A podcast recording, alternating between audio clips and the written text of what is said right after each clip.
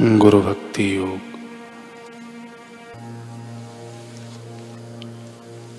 जिनको आत्म साक्षात्कारी गुरु मिलते हैं, वह सचमुच तीन गुना भाग्यशाली होता है।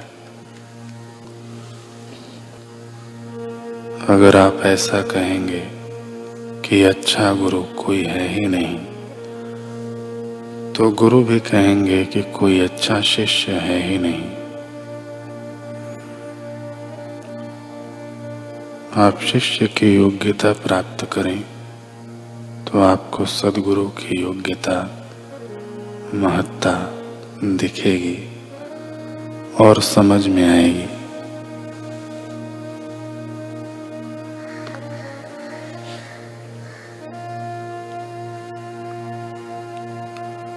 गुरु आपके उद्धारक एवं संरक्षक हैं। सदैव उनकी पूजा करो, उनका आदर करो।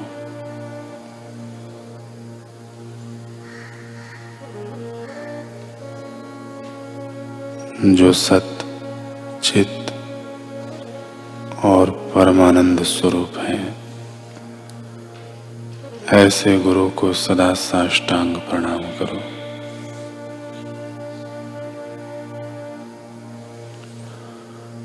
शिष्य को अपने गुरु की मूर्ति सदा स्मरण में रखना चाहिए। गुरु के पवित्र नाम का सदा जप करना चाहिए।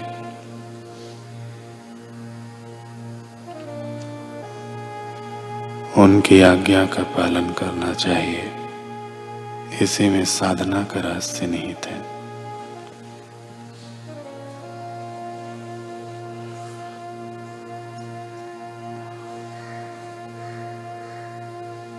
दरवाजे पर ठक ठक की आवाज़ आई। दरवाज़ा खोलिए। भीतर से आवाज़ आई कि कौन है? बाहर वाले व्यक्ति ने कहा, यही तो जानने आया हूँ कि मैं कौन हूँ। इतना कहना था और द्वार खुल गया।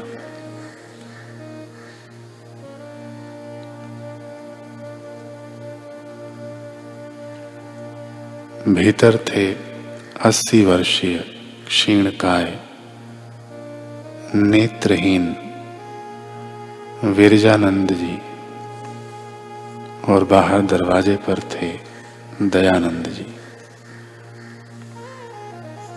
दयानंद जी ने कहा, हे ज्ञान के सूर्य, मुझे प्रकाश दीजिए, मेरे अज्ञान तमस को हर लीजिए।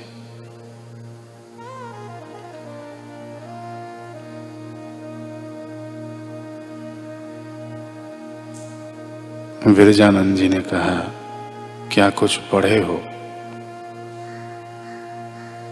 दयानंद जी ने पठित शास्त्रों के नाम गिना दिए।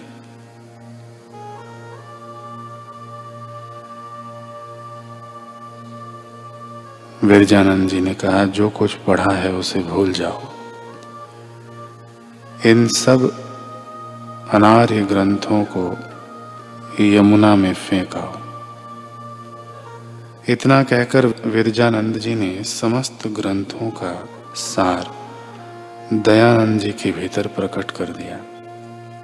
प्रज्ञा चक्षु विरजानंद जी ने दयानंद जी का दिव्य चक्षु खोल दिया।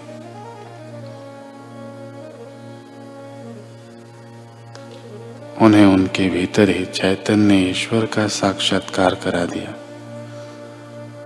और बस यही दयानंद सरस्वती की खोज की समाप्ति हो गई। पूज्य श्री हमें कह रहे हैं कि जब संत महापुरुष अपनी निंदा की परवाह नहीं करते तो ईश्वर के रास्ते पर चलने से यदि साधक की निंदा होती है तो वह क्यों परवाह करे? एक शराबी महापतन करने वाली शराब पीते समय न तो अपने कुटुंबियों की परवाह करता है और न ही अड़ोसी पड़ोसी की। तो फिर साधक तो महान उत्थान करने वाली, भगवत रस रूपी असली शराब पीते हैं, वे परवाह क्यों करें? लोग सिनेमा जाते हैं, तब भी दूसरों के कहने की परवाह नहीं करते। फिर साधक तो सत्संग में जाते हैं। वे परवाह करेंगे क्या? लोग जो कुछ भी कहेंगे, अपने सीमित मन बुद्धि से ही तो कहेंगे। अज्ञानी की वाणी में सार ही क्या है? अज्ञानी के संग से अज्ञान ही हाथ लगेगा। विरोध तो होता ही है, मगर उसमें जो अडिग रह जाता है, वह आगे बढ़ जाता है।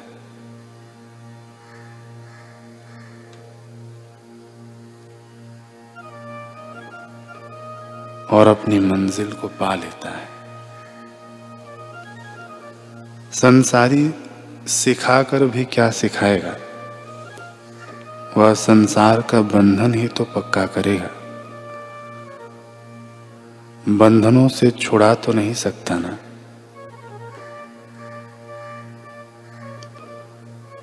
जिस फ्रेम में दादा फिट थे, यानी अज्ञानी की संसारिक दृष्टि में, जिस फ्रेम में दादा फिट थे, उसी में पिता फिट हुए, उसी फ्रेम में पुत्र फिट हो जाता है और वह फ्रेम आगे से आगे बच्चों को, पुत्र पौत्रों को फिट होने के लिए मिलता जाता है।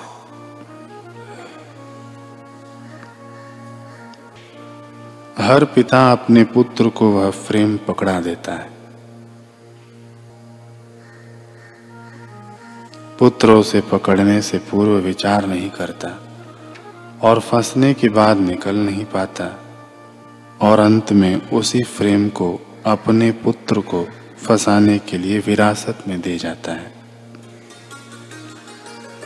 बार बार कहा जाता है कि अपने जीवन से सत्संग न छोटे। गुरु के सानिध्य से हम दूर न चले जाएँ। सदगुरु के सानिध्य मार्गदर्शन में रहने से श्रेष्ठ कर्म होते हैं। आचरण सुधरता है। पाप धुलते हैं। पुण्य बढ़ते हैं। और हम साधना में आगे बढ़ते हैं। ईश्वर के रास्ते चलते समय यदि यह परवाह की, कि लोग क्या कहेंगे? तो तुम रह जाओगे। यदि सदगुरु के प्रति अश्रद्धा हो गई, वह भले किसी भी कारण से हुई हो, या संतों का सहारा छूट जाता है तो साधक न जीने के योग्य रहता है, न मरने के। न इधर का रहता है, न उधर का। इसलिए ईश्वर के मार्ग में आगे बढ़ना है। तो विघ्नों की परवाह नहीं करनी चाहिए। अपने मार्ग को अवरुद्ध मत होने दो। अवरुद्ध मत होने दो। फिर यदि माँ रोके अथवा बाप, भाई रोके या बहन, पति रोके अथवा पत्नी, साधक किसी से रोके न रोके। यदि माँ रोकती है तो साधक ध्रुव बन जाए। बाप रोके तो प्रहलाद बन जाए। यदि पति रोके तो बहिना भाई बन जाए। यदि भाई रोके तो विभीषण बन जाए। यदि पत्नी रोके तो संत तुकाराम बन जाए। कुछ भी बनकर अपने प्रतिकूल वातावरण एवं व्यक्तियों में से अपना रास्ता निकाल के आगे बढ़ता रहे।